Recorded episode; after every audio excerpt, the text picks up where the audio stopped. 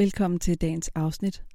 Jeg har glædet mig til at spille det her for dig, og det blev optaget tilbage i sommeren 2020 på en varm sommerdag sammen med Christopher Greenford og Andreas Illum. De er rigtige nørder inden for det mørke sind, inden for seriemordere og true crime, altså historisk kriminologi kan vi kalde det. Derfor vil jeg også fraråde, at man hører det i selskab med børn, sarte sjæle eller generelt personer under 15 år, da afsnittet er meget eksplicit. Vi kommer blandt andet ind på pædofili, nekrofili og mor. Rigtig god fornøjelse. Vores første parterapi. Hold da op. Er vi, er vi nået dertil? Er vi virkelig nået dertil? Vi er nået der til, Andreas. Der er skønt over indtil videre. Er det, er det derfor, jeg er her? Er det derfor, jeg er her? Hva? Nej, nej, vi skal, op, er vi det- skal, vi skal er det optage bare- podcast. Er det, er det, er det, er det påskud for, at jeg skal komme her? Vi skal optage podcast. Altså, jeg vil bare sige, at jeg er skuffet. Ja, det går du glip af frokost for. Jeg Okay. det er helt fint. Jeg vil bare sige, at jeg er skuffet, Christoffer. At du, at du går bag min ryg på den måde. Det synes jeg bare er... øh, Ik- ikke foran fremmede.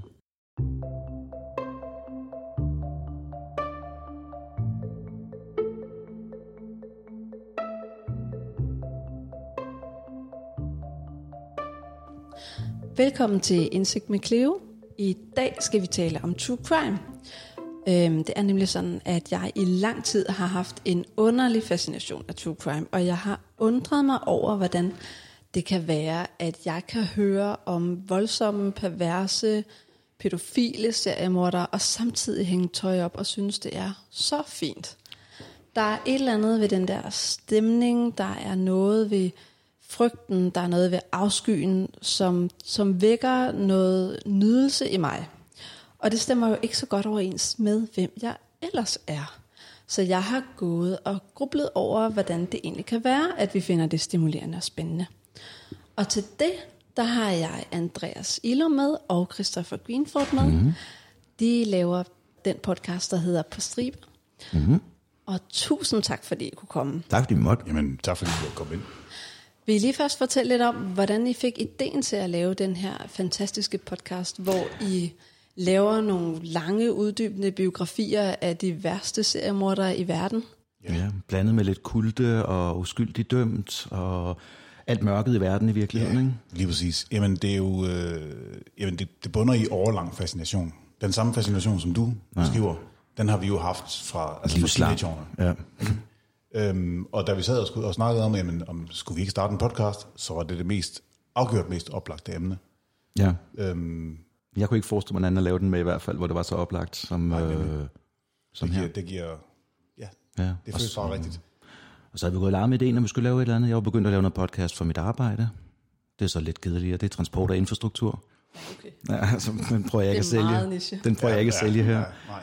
Og så begyndte vi egentlig bare derudad. Ja. Uden nogen rigtig evne. Og vi skal lige sige, vi var jo ret fascineret af podcast-mediet generelt. Det har vi været i mange år. Altså vi, sad, vi, vi havde faktisk den der følelse af, okay, vi vil gerne lave en podcast, hvad skal vi lave en podcast om? Og vi havde flere forskellige emner oppe. Men det vi hele tiden kredsede øh, om at vende tilbage til, det var det her Mørket. mørke univers. Øhm, true crime, øh, kulte, øh, seriemorder. Alt det uforståelige, Alt det der uforståelige, mystiske, der er ude i verden. Og vi greb i nogle af de podcasts, vi selv går og hører, nogle af de amerikanske podcasts, vi hører, og sagde, okay, altså, ikke præcis sådan der, men noget af den stil, noget af det samme, de snakker om, og de afsnit, vi godt kan lide i den og den podcast, sådan der vil vi gerne lave det. Og det var altså dem om seriemorder. Ja, Så det var det, vi startede med. det var det. Og så også øh, en idé, om vi gerne vil gå lidt mere i dybden, fordi mange af dem, der er, bliver lidt overfladiske det bliver nogle meget gange. overfladiske. Det handler meget at de skal sidde og fortælle, hvad har du lavet siden sidst. Øh, humoren kan godt fylde for meget også og til overhånd, og så er der mange, der, øh, jeg måske at sige, de der Wikipedia-podcasts, ikke? Ja. hvor hvis der står en fejl i Wikipedia, så bliver den gentaget i samtlige af de der podcasts. Ja. Og det er jo noget af det, så Andreas og jeg sidder jo faktisk og læser bøgerne. Vi sidder simpelthen til hver seriemorder. Altså en seriemorder kan jo godt fylde op til tre afsnit for os. Og det er jo fordi, jamen, vi sidder og læser en 500 siders bog for at, øh, at lave de her 3 Mhm. gange 45 minutter til en times øh, afsnit. Og det er jo der, hvor jeg bliver rigtig glad. Fordi jeg sidder tit og krummer tær over de her øh, myter, de her Ja. misforståelser, som bliver gentaget igen og igen og igen. Nemlig. Hvor jeg har lyst til at ruske i dem og sige, ah, kan jeg ikke lige tage det om, og så giver jeg lige nogle inputs, men det mm. kan man jo ikke rigtig. Nej, nej, nej. Så, så det er også derfor, jeg har taget fat i jer, fordi jeg kan fornemme, at I faktisk ved noget om psykologi. Vi gør i hvert fald vores bedste for ikke at virke komplet inkompetente, når vi snakker om psyko- psykologi. Jeg tror, det er det niveau, vi er, vi er på. Ja. Ikke? Øhm, Yes. Vi gør vores bedste for, at vi læser. Hvad, hvad er det, altså, vi, der er jo ikke nogen af os, der er uddannet i psykologi. Ikke? Nej. Jeg er civilingeniør egentlig, og arbejder som gymnasielærer, og Christoffer er jurist, og arbejder som en af de blå lakajer. Så, så, så. Øhm, så det er ikke, fordi vi har nogen speciel viden. Vi prøver bare at sætte os grundigt ind i tingene. Så er det jo også, øh, altså jeg vil jo gerne for mit vedkommende, det er også en grund til, at vi kom til at snakke til det samme, har måske nogle enkelte ting, jeg selv har gået og kæmpet med i livet, og derfor været interesseret Ja. og, og, og læse om det. Og så fandt jeg ud af, at hvis du bare går på nettet og netdoktor, og nogle ting er det rigtige, nogle ting bliver lidt overfladiske, men altså så er jeg begyndt at finde DSM-5 frem. Mm. Og øh, min favoritbog, The Psychopathology of Serial Killing, ja. Nemlig. det er en fantastisk bog. Den anbefaler du mig. Jeg har fået reserveret den. Jeg skal bare lige hente den. Det Sådan. glæder jeg mig til. Ja, den er virkelig god. Vil I uh, kort dele først hver især, hvordan I blev fascineret af true crime, og så kan vi tage det bagefter med, hvorfor I tror, det kan være på et mere generelt plan, at folk bliver det. Jeg blev fascineret af det, fordi når man læser om de her mennesker, der lever deres, øh, hvad skal vi kalde det, inderste trang og følelser ud i livet faktisk. Det er jo det, de gør. De kan ikke lade være med det, de gør. Mm. Øhm, og man selv tænker, jamen, og selv har stået i situationer, hvor, øj, hvor kunne jeg godt, øh, åh. Mm. Den følelse, den, øh, det er fascinerende, at andre giver efter for den, når, når, man, når man bremser sig selv. Så det var et modbydeligt lille spejl, du holdt op for dig selv. Faktisk, ja. Så det er det her med impulskontrollen, ikke? Ja, Fordi en ting nemlig. er, at man kan tænke det, men en anden ting er, at man gør At man det. faktisk gør det. Det er jo det, der er definerende. at det er fascinerende, at der er nogen, der faktisk gør det, og skræmmende. Fordi man tænker, okay, men jeg kan godt finde ud af at stoppe mig selv, Ja, Ikke? præcis. men, det- men det er der nogen, der ikke kan.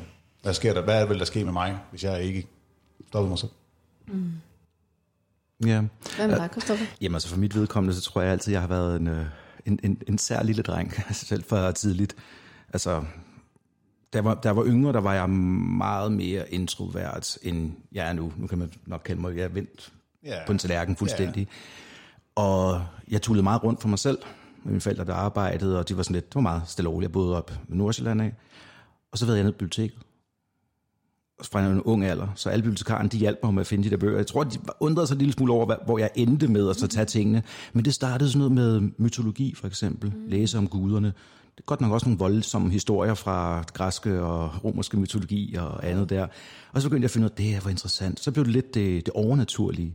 Mm. Hekse, trolde, varulve og øh, satanisme og alle de der ting fascinerede mystikken. mystikken, og det, men det er også derfor, jeg er mere en, der siger, at ja, jeg er glad for true crime og, og seriemorder, men jeg er nok meget til det mørke Ja. i virkeligheden, altså mørket i verden. Ja. Og så jeg hælder mere til, til personerne. Personerne, lige præcis. Ja. Ikke? Og så blev det så stille og roligt derovre, så begyndte jeg at finde skønlitteratur inden for det. Jeg er meget stor fan af Howard Philip Lovecraft, for eksempel, ja, Ambrose Bierce og alle de andre der. Clive Barker. Senere hen, jeg klarer Barker, men jeg kan godt lide den gamle gotik i det der. Og så lige pludselig begyndte der at dumme referencer ind til forskellige ting. Og så var det om seriemorder og forskellige andet. Og så begyndte jeg at, at læse det der. Men jeg tror, jeg begyndte at læse om det i en senere alder end dig, Ja. hvor jeg mere var, var mørket og det overnaturlige, jeg var ja, Altså, da, jeg fascineret var, da af. jeg var teenager, der købte jeg Encyclopedia of Serial Killers. Og det er bare det røde wow. flag, det står der stadigvæk. det bliver aldrig fjernet igen, det ved du godt, ikke? Ja, ja, det, det, det svæver han overhovedet på mig. Sådan er det. Så det var nok, øh, det, var nok det. Ja. Så hvad er jeres teorier og tanker om, hvorfor vi fascineres af det mørke? Andreas sagde noget af det rigtige, mm. fordi det lever i os alle. Ja. ja. Der er, en, der er en del af os, inde i os selv, der godt kunne se Verden brænde. verden brænde indimellem. Og aldrig rigtig gøre det. Og når man står i situationen, så vil man aldrig rigtig gøre det.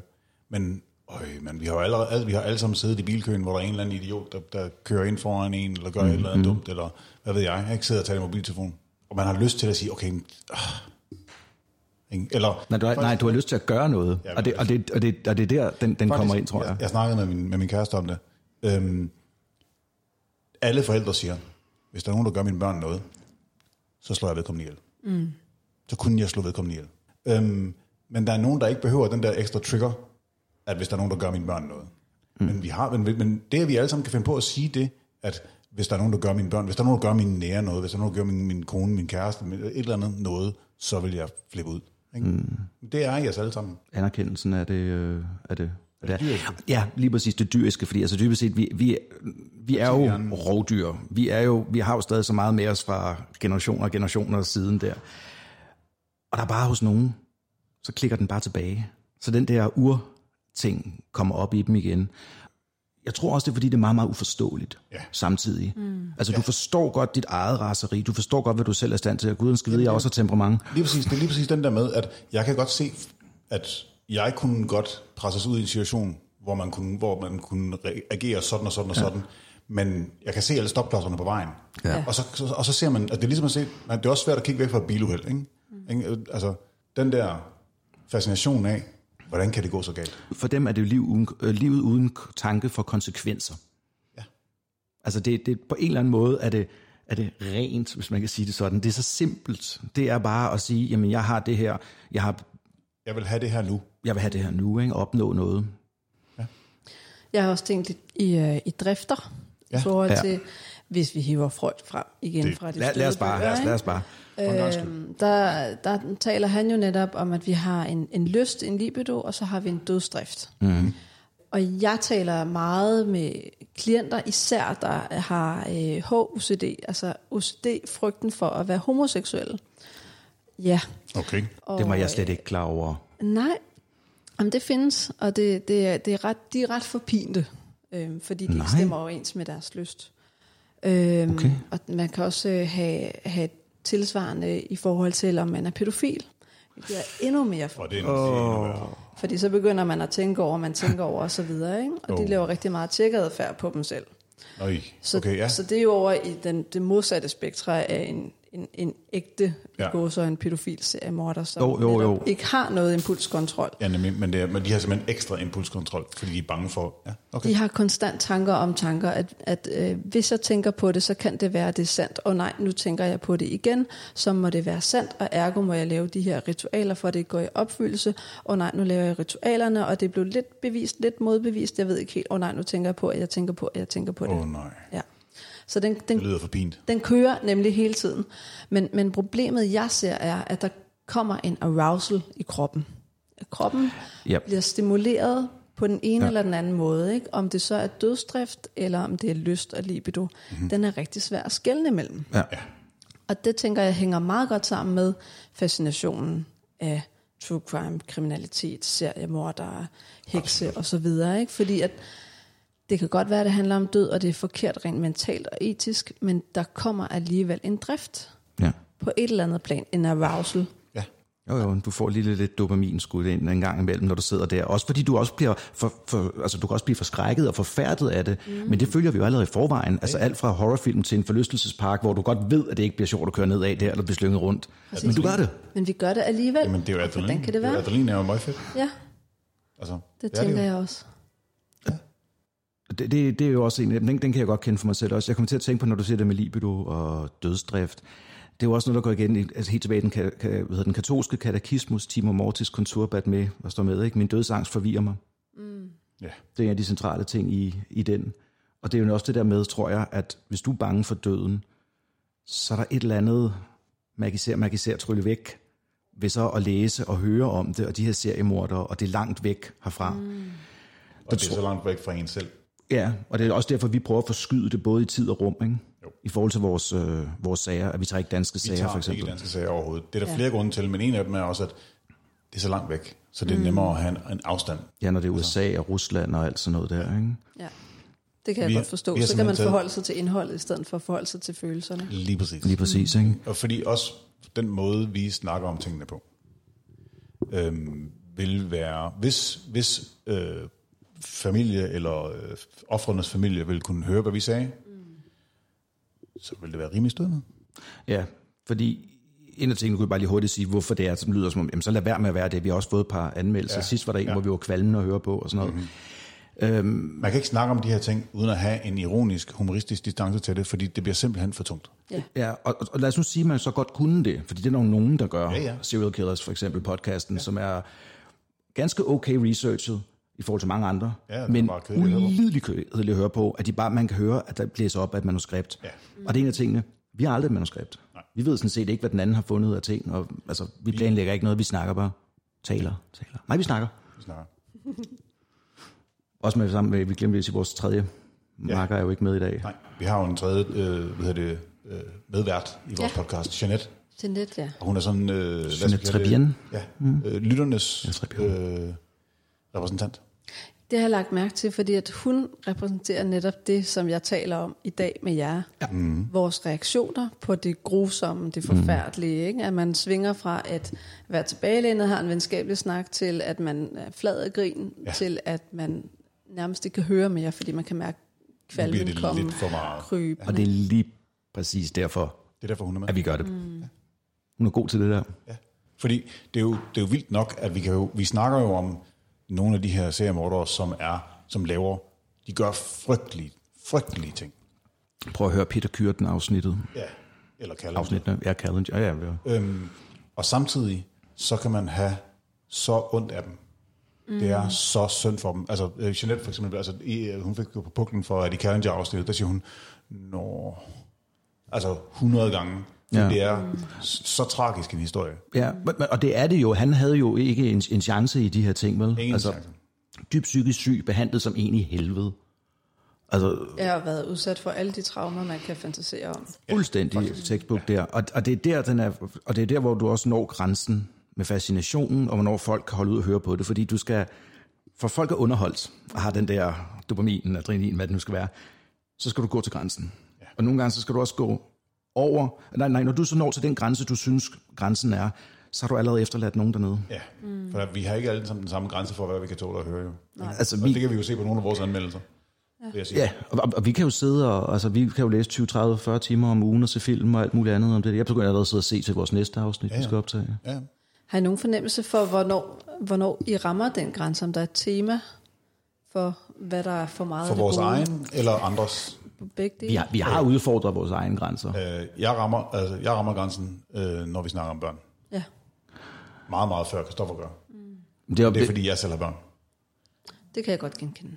nej, det, det er fordi, jeg er afstumpet, ikke? Det- Er, er det det, du det prøver at sige ikke på den pæne måde her? Det vil jeg ikke sige højt, men altså, Nej, men det kan jeg godt spejle mig. Man siger jo også, at øh, hvis man har en, et treårigt barn, så får man minder fra sin egen barndom, fra dengang man var tre år.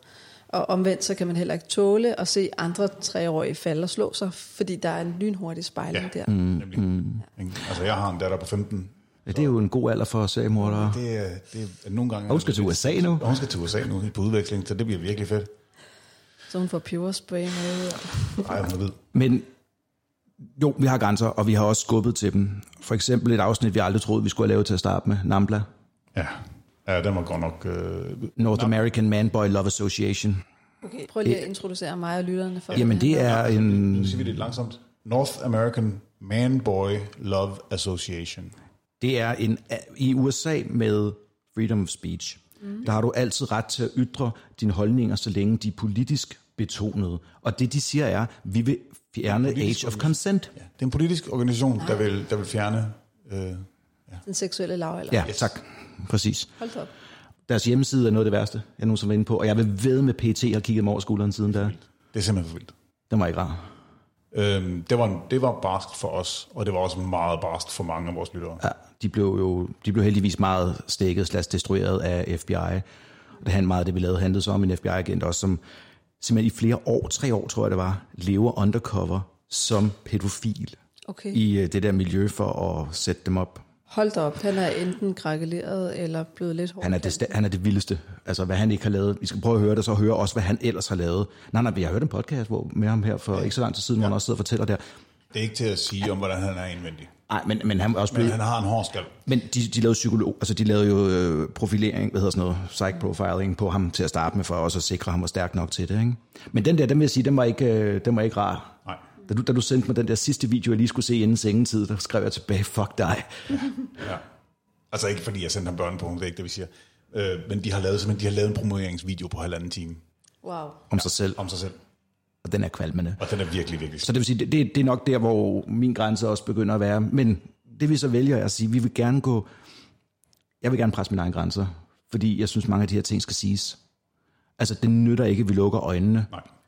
Når vi snakker om, hvad er de der pædofile, og hvor er de henne og sådan noget der. Jamen sådan, jamen, I USA har de for eksempel sådan en officiel forening. Mm. Og så netop også fortalt om det næste at sige, hvis vi så ikke giver dem lov til det, så ved vi lige pludselig ikke, hvor de er. Ja, lige præcis. Så er de jo Hvor er bare de så i henne? i stedet for. hvis vi holder op med at tale om det, så bliver det jo ved med at ske. Ja. Ja. Hvad for nogle typer, persontyper af seriemord, er I mest interesseret i? Jeg kan, jeg kan dele fra mit eget punkt, ja. at jeg er super fascineret af seriemorder, som er i stand til at lave det, man kalder compartmentalization. Kompartmentalisering? Ja. ja. Øh, det her med, bare for lytternes skyld, at man, man kan faktisk leve i to forskellige virkelighedsverdener, og man er blevet så god til at lyve, at man selv tror på det. ja. BTK som et rigtig godt eksempel. Ja, eller Dexter fra fiktionen. Ja, nemlig. Ja. Ja. Ted Bundy. ja. Ja. Jeg vil sige, for- okay, for, for mit vedkommende, øh, jo flere diagnoser, jo bedre. Nå jo, men altså, fordi... fordi Finder vi af det igen. ja, ja. men vi er der, jo, men, men det vil jeg sige, altså jeg synes, en som Challenger er, er dybt fascinerende. Mm. Jeg synes tit, nogle af de, af de klassiske store er kedelige. Et af ja. vores første afsnit var Gary Ridgway, der er vi blevet så meget bedre, at vi har fjernet afsnittet og vil genspille det. Hver gang vi siger, nå, nu må det være tid, så kigger vi på den anden og ryster på hovedet. Det er bare lidt kedeligt. Og han er jo oppe Han på... altså- Han er altså- måske, Måske 72 slået Ja, måske helt op til 90 er man mistænkt for og så videre der, ikke? Okay. Men gider vi lave ham igen? Er han fascinerende? Nej, fordi han gik jo bare ud. Han var en power control killer, fordi han ikke havde noget rigtig kontrol eller sit liv og nogen Altså, altså, han, vil magt. have, han vil have magt og kontrol over kvinder. Og Og så var han proces for det meste. ja, så han, han havde fandt sin metode at gøre det på, og så slog han altså bare 70 kvinder ihjel på den samme måde. Igen og igen og igen og igen og igen. Omkring the green, det er ham, det kalder The Green River Killer. ah, ja, det er det mest tragiske, men samtidig også det mest kedelige at høre om. Ja, en- altså det er jo, ikke- det, han, han, der er ikke nogen egentlig udvikling i ham overhovedet. Mm. Og det er jo sådan set det, der er det fascinerende. Og det er det også det fascinerende ved psykologien, ikke? Jo. Og så kan jeg, jeg er enig med dig. Kompartmentalisering er, er vanvittigt interessant. Men nogle af dem, der måske fascinerer mig allermest, er dem, hvor man kan se, at det, de i virkeligheden gør, det er, at de prøver, de har et eller andet mål, de ikke er bevidste om selv. Ja, et kæmper, Ja. der, der prøver at slå sin mor ihjel. Bortset fra, at han slår bare kvinder, i- han, hvad hedder det, unge kvinder ihjel i stedet Ja. for, ikke? og sin bedstemor. Og da han så endelig kommer til at slå sin mor ihjel, så melder han sig selv til politiet, mere eller mindre. Ja. Ah, ah, ja, knap og nap, ikke? Ja, er- det er stort set. Så, fordi, så var det ligesom det, og det er derfor, altså, vi har fået, nu siger jeg det bare igen, hvis vi har en favorit, og det har vi så fået at vide, hvad det må vi ikke have. Det er også utiltalende. Nej, det... Men øh, det har jeg lige nu, og så må folk komme efter mig. Det er Jeffrey Dahmer. Mm. Fordi han har så mange af de her ting. Han rendte rundt og kompleks. prøvede, ja, han prøvede at slå sin egen homoseksualitet ihjel. Mere eller mindre jo, ved at slå andre homoseksuelle ihjel omkring sexakter. Øh, men Jeffrey Dahmer var bare så fascinerende igennem mange ting. Altså det ene var, at han var homoseksuel, anerkendte egentlig også og levede med det. Men når det så kom til at være det, og altså, så, altså øh, han havde ligesom, øh, hvad hedder det, Nielsen også, ikke? at han gerne ville have dem hårløse og ubevægelige. Så han kunne godt lide at drugge dem og andet, før han gjorde tingene. Og hver gang han så slog ihjel der, så kunne han samtidig, ja præcis, For at slå ihjel, drak han sig simpelthen sanseløst beruset. Ja. Altså, han ville gerne have livet, men det at slå ihjel var ikke det, han gerne ville. det brød han sig ikke om. Det brød han sig overhovedet ikke om. Til gengæld begyndte han at bygge aldre af delene af dem. Ja. Et alder til sig selv, som han sagde til politiet derhjemme bagefter. Så han havde ikke nogen fetishisme i forhold til selve gerningen, hvilket mange lystmordere Lige jo præcis. Altså, han var overhovedet ikke lystmorder, han var produktmorder. Han ville have livet. Mm. Ej, det er også fordi, vi, vi, vi, når vi snakker om lystmorder, så kan det også godt være, at vi nogle gange man blander det lidt sammen. Ikke? Altså, der er selvfølgelig impuls, lyst at gøre de der ting, og så er der dem, som vi siger, der er Selve gerningen. selve gerningen at, at, at lyst og seksuelt øh, opstemthed. Og dem er der ikke ret mange af. Altså det bedste eksempel er Peter Kyrten. Ja, nemlig, jeg skulle lige til at sige det. En tysk seriemorder, som var, altså, ja, som simpelthen, øh, når han slog nogen ihjel, ja, så kom han i bukserne. fra en slap penis. Og det er jo der, hvor vi får allermest gro i os, ikke? fordi at vi har i mange år troet, at man skal have et formål, hvis man skal tage et andet menneskes ja. liv. Men det er jo det mest forfærdelige, hvis det mm. faktisk er en drift. Ja, altså lyst- formålet er inter- internaliseret Ja. hos dem, 100% her. Minus i dem, som gerne vil fjerne et eller andet for sig selv. Altså havde et kæmper startet med bare at slå sin mor ihjel, Så var han Så ikke havde det været det. Så, var, så, var det bare, Så har vi aldrig så hørt om ham. ihjel. er han det bedste eksempel på det, ikke? Jo. Jeg vil faktisk sige, at dem, der fascinerer mig mest, er dem, der har et helt andet verdensbillede, end, dem, end det vi har. Ja. Uh, Tænker Richard, om et skizofrent verdensbillede? Ja. for eksempel uh, Richard Chase. Stakkels, Challenger. stakkels mand. Richard Chase var uh, paranoid skizofren. Mm. Og led af det, der hedder Cotard-syndrom. Okay, det kender jeg faktisk ikke til. Uh, now you're in for a treat. Han, Wow. han troede, at han at han, han gik og sagde, at hans mavesæk sad på hovedet og forkert. Okay, så det er, det, det er en blanding mellem en vrangforestilling og en hallucination. Ja. Men Ja, men, men, det, er, det er en speciel en, den fransk doktor Cotard der, som øh, lavede den. Den mest almindelige, Renfield-syndrom, tror jeg det kalder man den også. Altså den mest almindelige er, at folk tror, de er døde. Okay. Han mente, at hans øh, kranieknogler, mm. altså kraniet, havde revet sig løs og bevæget sig rundt, så han klippede sig skaldet for at holde øje med, at de bevægede sig rundt. Han skulle se, om de sad rigtigt hele tiden. Og så var han bange for, at blod, hans blod forsvandt. Han mistede blod hele tiden, det var han sikker på. Det er en forfærdelig vrangforestilling. Og så gik, jamen, han gik bare over til kaninsmoothies, Ja, så tog han simpelthen og blendede kaniner, kaniner, for at få og blod. det for, for at få deres blod, Wow. inden han begyndte at slå folk ihjel og drikke deres blod. Det siger altså også noget om, det giver et rigtig godt billede af, hvor, øh, hvor virkelige vrangforestillinger ja. er for ja. den, der oplever det. Ja. Men der er en fantastisk episode, hvor han, han, han slagter en ko. Han går ud i en, på en mark og slår en ko ihjel, Ja. og smører sig ind i top, fra top til to i dens blod. Wow. Så han er fuldstændig smurt ind i blod. Og så bliver han stoppet af politiet og siger, hvad fanden laver du? Og så kigger han ned af sig selv og siger han, Shit. det siver ud af mig. Ja. Han har glemt, at han har smurt sig ind i det. Og nu kigger han ned, Og og så så kigger han ned sig selv, det. og så siger han, ja. det må komme ind for mig. Mm. Fordi jeg ved, at jeg mister mit blod. Det, er, det er jo sindssygt fascinerende. Men, Ja, meget for pint. Ja, ja altså du, du kan sige, at i nyere tid den mest kendte, hvis man er inde i det nu, så fordi jeg kan, altså black metal-universet og alle de der ting, de norske bands, man hørte så meget om der, mm. der var der øh, Mayhems første sanger, der kaldte sig selv for Dead. Han endte med at skyde sig selv, fordi han troede, grund til, at han tog sit navn Dead, han troede, han var død.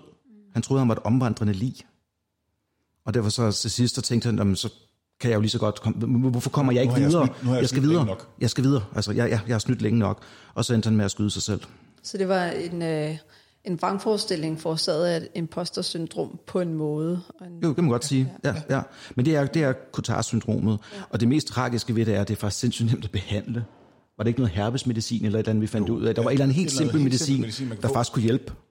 Ja, hvis man kun har vrangforestillinger øh, separat, og man ikke har skizofreni, ja. Ja. altså det er en enkelt psykose, Ja, ja, det er det. Ja, ja. så er det jo egentlig bare noget Ja, antipsykotisk altså for, så for ham, ham forsangeren for Mayhem, så ville det have været nemmere at håndtere. Altså det, der, der var ikke nogen rigtig mulige måde at håndtere det så nemt for hverken Chase eller ham Callender, vi nævnte også, mm. som også var, altså ja, skizofren.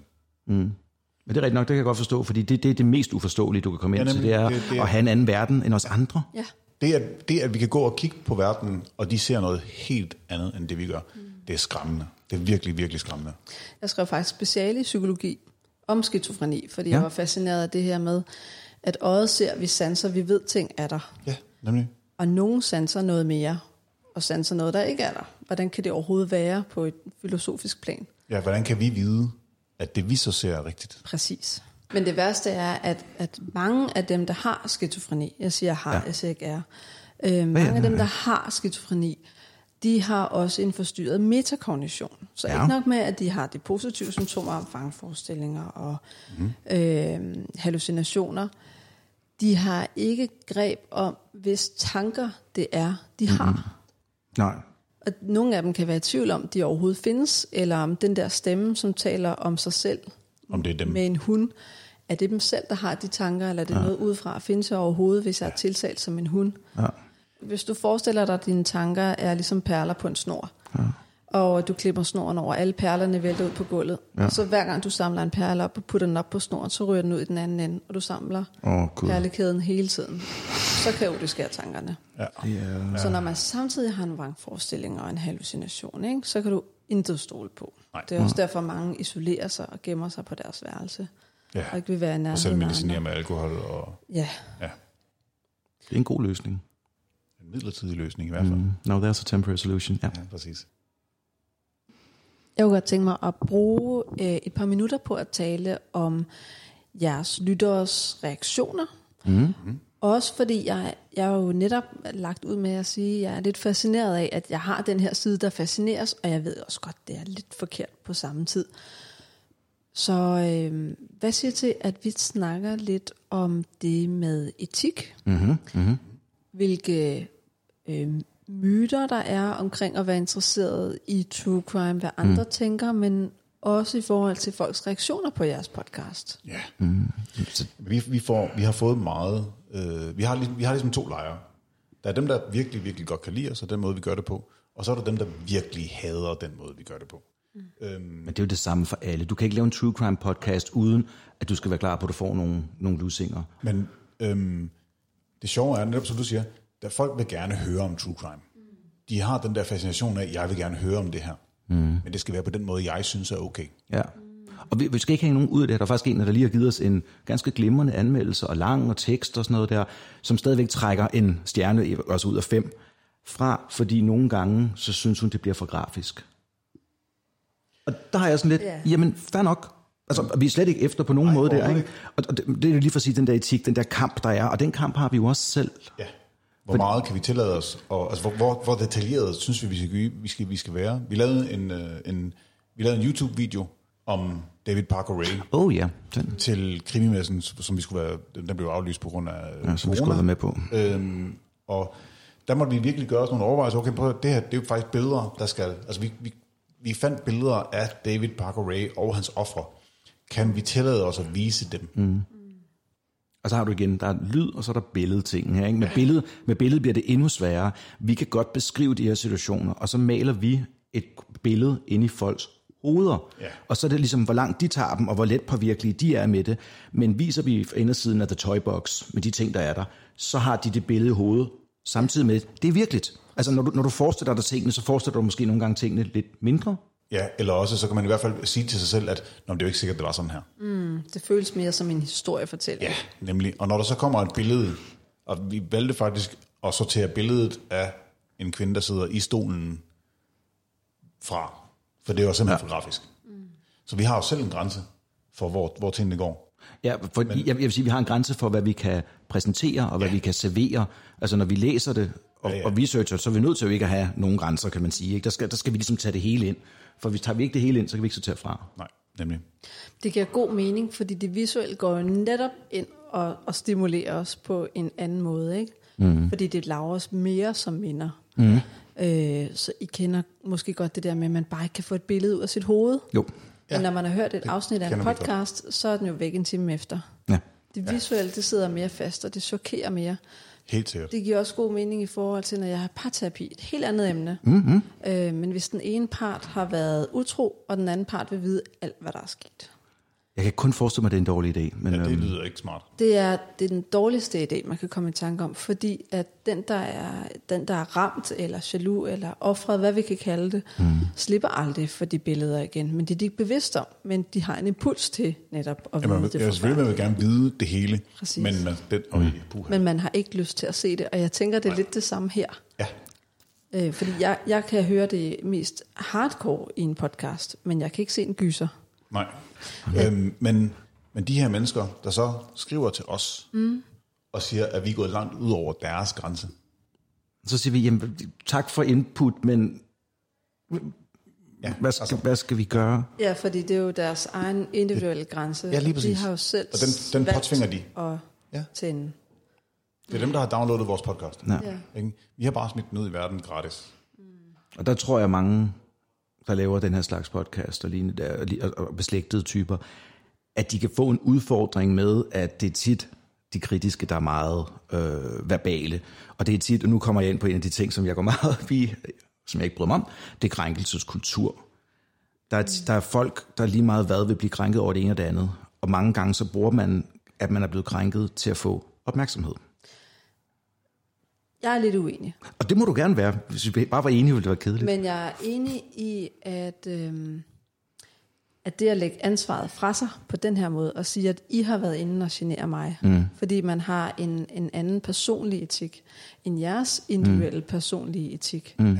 Og at man giver jer ansvaret for, at man selv har nogle følelser, på baggrund af, at man selv har trykket på en knap, ja. og, og taget et valg lytte. udvalgt det emne, man sætter sig til at høre. Præcis. Den er lidt skævvreden. Men det er rigtigt, der er, der, der er mange mennesker, som er følsomme over for at blive krænket, men det handler ofte om, at de tidligere har været traumatiseret. Okay. Øhm, så de erfaringer, de signaler, øhm, de aflæser hos andre, og deres nervesystem, der bliver aktiveret. Så hvis man først har oplevet en forfærdelig ting, så leder man ubevidst efter tegn på, at det kan ske igen, fordi man vil undgå fare, eller man vil i hvert fald sætte en stop over for det. Det kender jeg overhovedet ikke. Gør du det? Nej, jeg har ikke nogen, jeg har ikke nogen grænser. Åh oh, nej. Så ja, der er nogen, der er mere sårbare over for at føle sig krænket igen. Ja, okay, på den måde. Jeg tror ikke, det er noget, man gør for at få opmærksomhed. Øhm, måske kan det mere have at gøre med, at man bliver ramt på sine følelser. Mm. Man har stærkere følelser end andre. Mm. Man er ikke så, øh, så god til emotionsregulering og berolige sig selv. Okay. Tidligere så har man måske bare følt sig krænket, og så sagt, nå okay, shit, så, okay, så udsætter jeg ikke mig selv for det igen.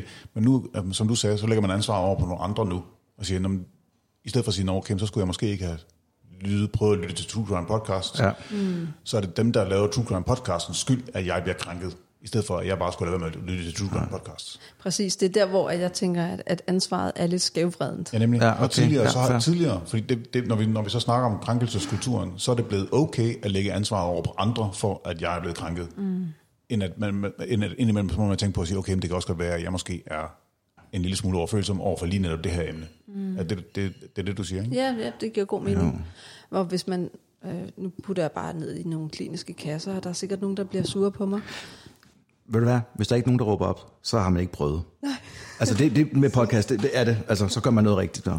Men inden for dialektisk adfærdsterapi, som er en, en rigtig god terapi i forhold til øh, personlighedsforstyrrelser, øh, i forhold til borderline, i forhold til vredesbehandling, øh, anger management terapi, ja, ja. det er dialektisk ja. adfærdsterapi. Der snakker man om, at øh, en primær følelse er kommet af en primær situation. Ja. Noget, der er sket nu og her, der er aktiveret en tanke og en følelse. Det er den primære følelse. Og fordi det er forankret i nuet, og den person, man sidder overfor, så er følelsen berettiget. Og det er her, man enten skal sætte en grænse, sige fra, eller gå for situationen, eller komme med modargumenter. Reagere på en fornuftig måde mm. handling. Mm-hmm. Men for mange, der mister de et af de her led. Det er derfor, man kalder det en kædeanalyse. Ah. Enten man glemmer, hvad var det for en situation, det hele startede med, eller hvad var det for en følelse, det hele startede med, eller hvad var det for en tanke, det hele startede med, siden jeg går og ruminerer, altså har tankemøller omkring det her. Mm. Og når man først har tankemøller, så kommer der fortolkninger på. Han vil også bare gøre det og det mod mig, eller jeg duer aldrig til noget, eller sådan er det altid. Ja, ja, ja. Klassiske tankefælder.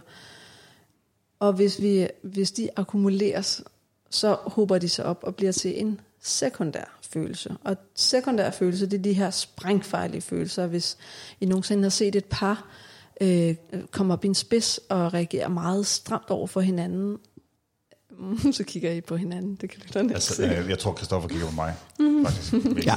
Okay. Men det her med, at der kan komme en eksplosivitet ud af det blå hos et par, fordi de lige har trykket på hinandens knapper. Mm-hmm. Det er fordi, Ja, der det er bliver klart. aktiveret nogle fortolkninger der. ja. Vi har løbet alle sammen rundt med nogle store røde knapper på, og hvis der er nogen, der lige rammer den med albuen, så eksploderer man. Og det er jo det, parne lærer i parterapi, at det ja. skal ikke tale til hinandens åbne sorg. Men de her sekundære følelser, dem ja. siger man i dialektisk adfærdsterapi, at de er ikke berettigede. Fordi situationen har været for lang tid siden. Man er gået flere timer og akkumuleret de her fortolkninger og tankemøller og generaliseringer. Og, og når de så bliver store nok, de her følelser, så kan man udvikle en impuls, fordi man har lyst til at handle på det, uanset hvad det er, eller hvordan ja. man handler på det. Man skal mm, bare fjerne Der den bare her fjer- smerte, er stærkest fjer- smerte. Ja, ja, for ellers så bliver den ved med at blive hos dig. Præcis. Jeg, jeg ved godt, hvad du mener. Man så. er ved at sprænges indeni, så det er Oh, ja. lige meget, om man slår hånden ind i væggen. Ja. Man tænker, jeg, jeg skal sige det her. Jeg ved, det går galt, når jeg ja. siger det, men jeg... Åh! Præcis. Det jeg vil sige med det er, at hvis man får hvis man i forvejen er meget awakened, og man får en fortolkning, der hedder, han, nu krænker han mig igen, ikke? Jo. Det kan måske pege ind i nogle gamle erfaringer, gamle mønstre, gamle fortolkninger. Mm, mm. Så når I siger krænkelsesparat, så tænker jeg, ja, man er parat til at fortolke noget, Ja. der er i omverdenen, Jo. eller fordreje det på en måde, sådan, så det passer med ens virkelighedsbillede, og derfor får man stærke følelser. Men Fair. jeg tror ikke, at det er, fordi man vil søge opmærksomhed. Jeg tror, det er impuls og følelser, der, er, der går forrest. Mm. Det tror jeg, du har. Øh, Jamen, jeg synes, det lyder, jeg synes ja. også, det lyder meget rigtigt. det er meget mere rigtigt, end det... Men jeg føler bare, at der, er- det er nemmere, det er nemmere for folk at i tale sætte dårlige følelser end gode. Okay. Det synes jeg nogle gange er ærgerligt. Jeg tror også, det hænger sammen med en social medie, medieeffekt. Hvis der er noget, der provokerer eller vækker afsky eller noget andet, så er der nogen, der råber op. Ja. Øh, og, og dem, der er ramt, det er også dem, der råber højst, og dem, der er i neutralt humør, de skriver ikke rigtig noget. Nej. Så Dem, det er der tænker- bare tænker, det er okay. tydeligst. Ja, ja, Ja. præcis. Ja. Og man glemmer lidt, at der er nogen, der sidder på den anden side og laver den her podcast, og bruger flere timer på det, og tjener måske ikke nogen penge på det. Øh, Eller koster penge, faktisk. Ja, det koster Med udstyr og alting og sådan noget, ja. præcis. Interessant. Fedt. Ja. Som altid, så vil jeg bede dagens gæst, og i dag er det gæster, mm-hmm. om en anbefaling. Kan I fortælle lidt om noget, I er optaget af, eller vil anbefale lytterne derude? Og øh, nu er I jo begge to podcaster på jeres fælles podcast, så jeg gætter på, at det er en podcast, I har taget med i dag. Det må du. Øh, jeg har, og det er lige så meget en podcastproducent, jeg vil anbefale mm. for nogle gode, skæve ting. Det er Anders Guldberg, Ja. som øh, laver forskellige, altså han laver helt hen til en skipodcast om vinteren, men så laver han også øh, en, øh, en, der hedder Meta, som handler om det at podcaste. Okay. Om tingene, hvordan gør man og sådan noget. Det er netop meta-dagsordenen. Hold op, nu går vi meget meta. Ja, og, øh, den, der, og så laver han også en lille en, som jeg virkelig vil anbefale, der hedder Elsker, Elsker Ikke. Ja, jeg skulle lige til at sige det. Ikke kun fordi jeg selv har været med i et afsnit, Nej, men det det er er at inviteret forskellige folk ind, hvor de fortæller om fem ting, de elsker, og fem ting, de frygter. Og så er de, bare de ord frit, og så laver han en lydkollage til det. Så man sad, jeg sad der i en 20-25 minutter for mig selv med mikrofon, og bare fortalte og krængede mit hjerte ud. Ja, for det er ikke et interview. Det er simpelthen bare, han beder ved- vedkommende om indtal 20-25 minutter, som du siger, eller op til en halv time, hvor du fortæller fem ting, du elsker, og fem ting, du ikke elsker. Ja. Og der er blandt andet et meget interessant afsnit med en, som jeg ikke lige kan huske, hvad hedder nu. Det er kun fornavnet, fordi hun fortæller om at være skizofren. Okay, fedt. Så det er, det er en meget interessant talerør, han giver ud der. Jeg synes, det er... Og så vil jeg meget gerne anbefale nogle danske podcasts. Ja. Fordi Generelt. Det er, det er nemt at finde alle de amerikanske podcasts. Ja. Tager vi top om alle- 100? Om alle de her emner, vi, øh, vi snakker om, altså hvad hedder det... øh, Men de danske podcasts skal også have lidt kærlighed. Ja. Og så skal man branche ud. Høre nogle af dem her. Der er Ja. ikke noget true crime i, i, i, i de tre der. Og, øh, og Tech i TV. Ja, vores gode ven Janus Sandskov. Ja. De har et koncept, hvor de tager, det er ham og en, der hedder, øh, hvad hedder han, Hannibal. Jeg kan ikke huske, hvad han hedder til fornavn lige nu. De øh, tager forskellige emner op, øh, teknologiske emner op, som de er blevet præsenteret i medierne. Mm. Så for eksempel, øh, hvis du tager, øh, ja, man kunne tage iRobot op, for eksempel, og så kunne de tale om den, og så sige, hvordan passer den ind i den teknologi, der findes i virkeligheden, og hvordan øh, det er der. Så det laver sådan en sammenkædning mellem de to ting. Mellem hvordan teknologi egentlig fungerer i virkeligheden, og hvordan den præsenteres i, i medier. Fedt. Mm. Ja. Det lyder vildt spændende. Det vil vi anbefale. Og så har vi jo en, øh, en kollektiv liste over nærende aktiviteter. Fordi når vi er deprimeret eller nede, så er vi meget ukreative. Og vi har brug for at gøre noget anderledes, end det vi måske går og overbeviser os selv om, at vi kan overskue. Ja. Øhm, vi bliver nødt til at få øh, gang i, øh, i aktiveringsapparatet og komme ud af døren, lave noget, nære os med forskellige ting. Og derfor så opfordrer jeg altid lytterne til, at de laver en liste over de lystbetonede aktiviteter, så de har en idéliste til ah. depressionen Ja. eller de dårlige dage. Øh, og det må meget gerne være på en 40-50 forskellige ting. Så man har det at vælge imellem. Ja, altså, man gider ikke altid det samme lige meget hvad. Nej. Lige præcis. Men også fordi, at øh, hippocampus, hukommelsescenteret, mm. det hele er kollapset, hvis vi har en svær depression. Vi har ikke lyst til noget, og vi kan ikke komme i tanke om noget. Så derfor skal vi helst have noget foran os. Så øh, når øh, den her sæson er overstået, mm. så samler jeg det hele i en liste Ja. med alle Cool. gæsternes lystbetonede aktiviteter. Det er en fremragende idé. Altså nærende aktiviteter, som gør, at I kan løfte jer selv op på en dårlig dag. Hvad er det? Jamen, det, er- det er meget klassisk for mig, tror jeg. øh, jeg kan godt lide at træne. Ja.